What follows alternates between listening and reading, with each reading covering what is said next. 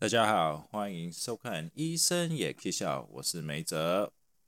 大家最近应该都在疯这个二零二零东京奥运，这几天啊，我都熬夜看我们这个台湾羽球、举重跟桌球，真的是越看越兴奋啊！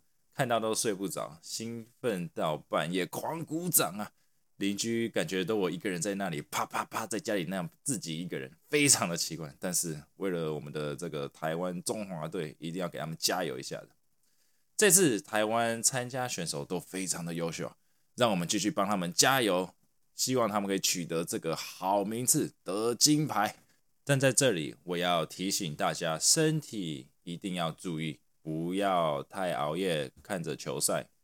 忘记了，相信在台湾的大家应该都不会熬夜。是美国的球迷啊，或者是粉丝，请不要熬夜看球，因为熬夜真的很伤身体的。今年的东京奥运有很多位选手因为这个新冠疫情啊，没办法参加比赛，或者是在赛前已经到了东京，但在赛前呢得到了这个新冠病毒，在美国。今年有一位非常的体操选手也去了东京奥运，叫 Simone Biles，得过无数的体操冠军啊，也代表这一次美国参加体操项目。就在团体比赛中，Simon 跟中途跟教练说，他没办法继续比赛下去，因为这个心理状态问题，他需要休息一下。那他本人也在这个赛后记者会说，他需要调整他的身心健康。所以才做出这样的决定。在这之前，也有一位日籍的呃网球选手大阪直美，也是在参加比赛的期间宣布退赛，因为他的身心健康问题。现在美国体育界开始讨论体育选手的身心健康以及各个呃各类的相关问题。在这之前呢，外界都觉得这些体育选手反正就是身体健康，心理也一定健康，像是无敌超人一样，什么问题都没有。但是真的没有问题吗？这些选手长期处于高压力的状态，不是一般人能想象的。近年来，大家对心理健康的议题开始比较注重啊，医学也开始对各种各类的这个精神状态有更深入的了解，以及各类的医疗方法。我们也开始研究说。这些各类精神病的造成的成因有哪些？精神相关问题是非常复杂的，有可能是遗传，也有可能是环境造成的。这个统称我们说是 multifactorial diseases，意思是说遗传跟环境都是环环相扣，非常重要的成因。早期啊，很多人认为说啊，心灵健康出了问题，是因为不会调试了。也有人说什么抗压性不好了，但这一类的说法，说实在都是建筑在对心灵健康的不了解以及误会。所以今天我们要来探讨大众比较常见或遇到的身心健康问题。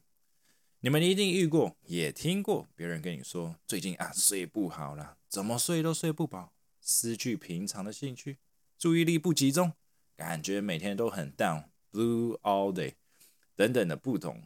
问题最主要就是心情比较 down 产生出的连锁症状。在现今的这个社会啊，每个人几乎都处于在高压力的生活环境，所以我们在临床上很常听到这一类的叙述。而这一类叙述最常见就是在忧郁症病患上面看到的。所以什么是忧郁症？什么族群比较容易得到忧郁症？跟忧郁症有什么 risk factors？有什么样的成因？在医学定义上，我们说忧郁症的病人有 depressed moods 跟兴趣缺乏超过两个礼拜以上。当然，这是比较广义的定义。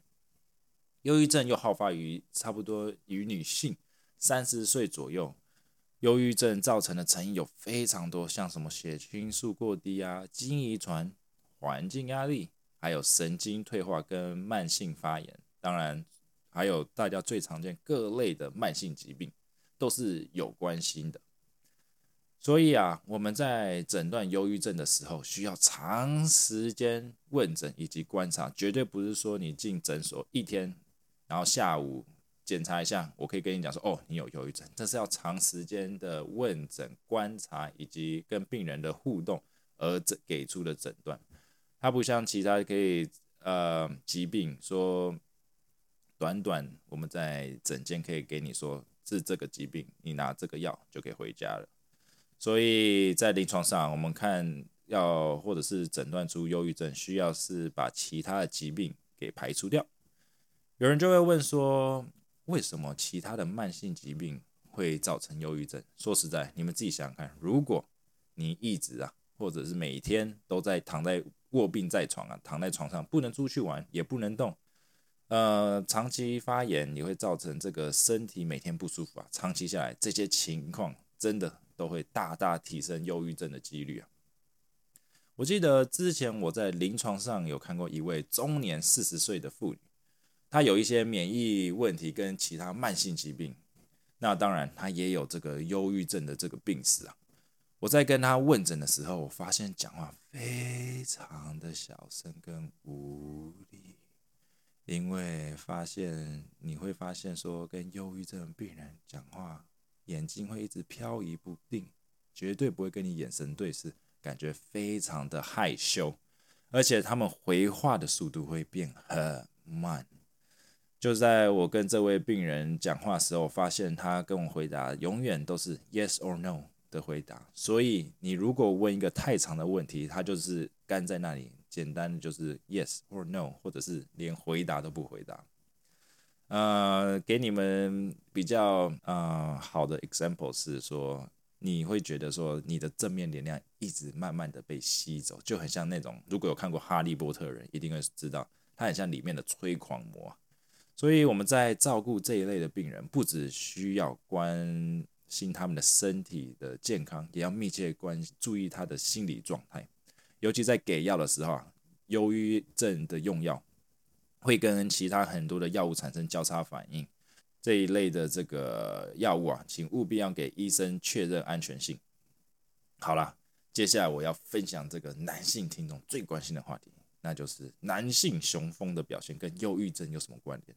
记得有一位啊五十岁的男性来做体检，身体健康状态都还不错，还算可以。忧郁症量表显示出轻微的 depressed mood。他跟我说啊。这个他在男性雄风上的表现没有这么顺心如意了。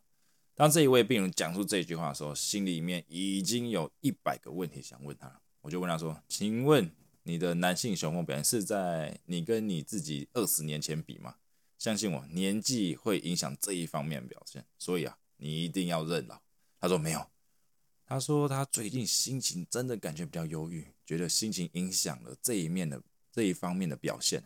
想请问看看有没有什么药可以让他心情好一点，来 improve 这个男性雄风的表现。心情好的药当然有了，但是这一类的啊，忧郁症或者是心让你心情比较 hyper 一点的药啊，副作用真的很多。我就故意让开玩笑跟这个病人开玩笑说，大部分忧郁症用药，会让你的鸡鸡变小。这一位啊病人一听到这个副作用，马上说啊，算了，不吃药也没有关系啦。可见啊，男生真的很 care size 啊，这个大小问题。当然，鸡鸡变小是开玩笑的啦。但是男性雄风的表现有明显的影响。忧郁症药，呃，开始服用到有药效需要四到六个礼拜。而这一类的药不是说不吃就不吃，因为你要是突然停药，你会感觉非常的鸟不舒服，有一点像那种生一场重病的感觉。所以啊。我在这里要跟大家提醒说，如果你有服用这个忧郁症的药啊，请务必 follow 医生的处方跟用药指示，不要自己加药，也不要减量。如果有看其他啊科别的医生啊，请务必跟他们提醒说你有吃忧郁症的药。当然，这这时候就有人会问说，除了吃药啊，有没有什么其他办法可以治疗忧郁症？这个当然有很多喽，在医疗教科书里，第一线的忧郁症治疗方法不是吃药，而是心理咨商辅导。但是心理智商辅导是需要长时间的配合啊，所以临床上很多病人会直接选择说啊，我吃吃药就好了。但最好的治疗方法是心灵辅导配合这个药物治疗。除了看医生以外，有没有其他的这个生活习惯可以让忧郁症改善？这些也当然是有的。忧郁症病人，我们最常听到的就是说睡眠品质不好。那到底是睡眠品质不好而导致的忧郁症，或者是因为忧郁症而导致睡眠品质不好？这些有点像 chicken and egg kind of question。所以在医学里，标准的睡眠品质或者睡眠习惯啊，睡觉前的这个四到六小时，绝对不要喝酒精性饮料。然后三到四小时前也尽量避免咖啡因跟尼古丁，因为这些都属于会让你亢奋、比较兴奋的这些物质啊。我知道最近大家都在疯运动啊，尤其是很多人晚上会去做手重量训练啊，或者慢跑啊，或者做其他的一些有氧运动。但如果大家能避免睡觉前四到六小时的剧烈运动，这个会大大提升啊这个睡眠品质。所以啊。请不要睡觉前去给我做一百公尺冲刺，或者是剧烈的这个重量训练，因为这些都会让身体产生这种亢奋的一些啊荷尔蒙啊，让你感觉说哦，我要准备要继续运动近年来，现代人用手机的频率啊，真的是大大提升，尤其是在睡觉前，还有起床的第一件事，绝对不是擦口水，也不是擦眼屎，而是看手机。有医学研究显示出，荧幕产生出的这个蓝光啊，会对脑部产生亢奋的效果。简单来说，就像有点喝了蛮牛提神啊。所以睡前长时间使用手机，会对睡眠品质大打折扣，delay 你这个入睡的时间。前阵子我老爸就跟我说，抱怨他他这个睡眠品质不好啊，一直睡不着。我就跟他说，是你睡前都一直在用手机啊，荧幕产生的蓝光啊，会让你脑袋亢奋啊。他就像一只穿山甲，眼睛盯着荧幕啊，都不眨眼睛的。这时候他就问我了一个问题，反将我一军，害我不知道怎么回答。他说：“哎啊，我记得我上次配眼镜的时候啊，我有配这个抗蓝光镜片啊，说我应该不会被蓝光影响而睡不着吧？”他一说完啊，头上三条线，还真不知道怎么回答。但事实上，蓝光只是比其他的波长较容易产生亢奋的作用。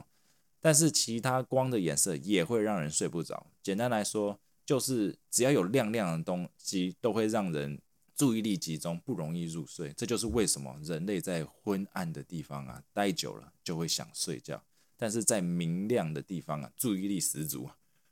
所以大家不要认为你把蓝光去掉或避掉了，就不会影响你的睡眠品质。近年来，因为手机而导致失眠的人数大幅提升。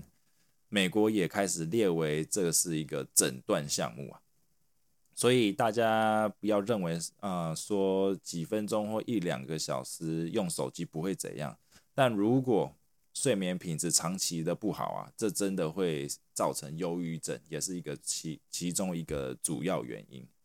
记得我在医学院上课的时候，我的老师跟我说，在床上只能做两件事，第一件就是睡觉。第二件事就是啪啪啪嘿咻，这只有这两件事可以在床上做，其余的事请不要在床上做。所以啦，请遵循这两法则，保证你们啊睡眠品质一定大大提升。希望这几个建议可以帮忙大家改善心情以及睡眠品质的改善。最后我要提醒，忧郁症不是什么健步的人的心理状态失衡，所以。如果你自己发现最近心情愉悦不起来，或者是其他的像心情相关症状的话，请一定一定要跟家人聊一下，或者是尽速寻找一些专科身心科医生或者家庭医师来寻求一些帮忙。我虽然不是什么精神专科医生啊，但是长时间啊跟这一类的啊病人或病友聊下来，我发现了几件事。第一，忧郁症绝对不是他们自己可以控制的。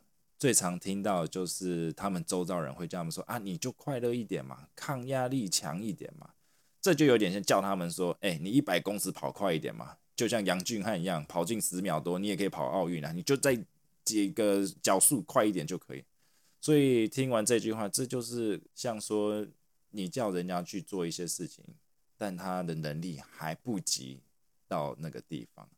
所以有些人这些事情有对有些人就是真的比较容易做到，但同一件事对其他人，他们却要用不一样的方法来达到。所以我在这里呼吁，如果你周遭的朋友和家人有忧郁症跟其他心理健康问题，请给予适当的关心以及帮忙。有时候过度的关心可能会造他造成他们的心理压力，反而造成反效果。所以，请给予他们所需要的，他们需要的帮忙，而不是你觉得忧郁症病患需要的帮忙。最后，如果你发现你的家人或朋友有伤害自己的行为，请一定要马上寻求专业的医疗人员给予协助。在这里。我要跟大家提倡心灵健康。以前我自己也是运动啊，运动员校队的，长时间啊待在这个高压的环境，真的对心灵状态不是很健康的。所以，请大家给这些运动员正面的鼓励以及帮忙。如果你有忧郁症的朋友跟家人，这绝对不是一个一百公尺比赛，而是一个马拉松，请让他们知道。他们不是自己一个人对抗，我们可以一起奋战到底，一起来对抗这个忧郁症。好了，又到我们节目的尾声了，又到我的推歌时间。这礼拜我要推的是《In My Blood》by Shawn Mendes，这首歌还不错听哦，请大家有空可以去听看看。如果喜欢我们的节目，请按赞、分享、subscribe 我们医生也可以笑这个节目。最后，我要跟大家说，Stay healthy and peace out。下礼拜见喽，拜拜。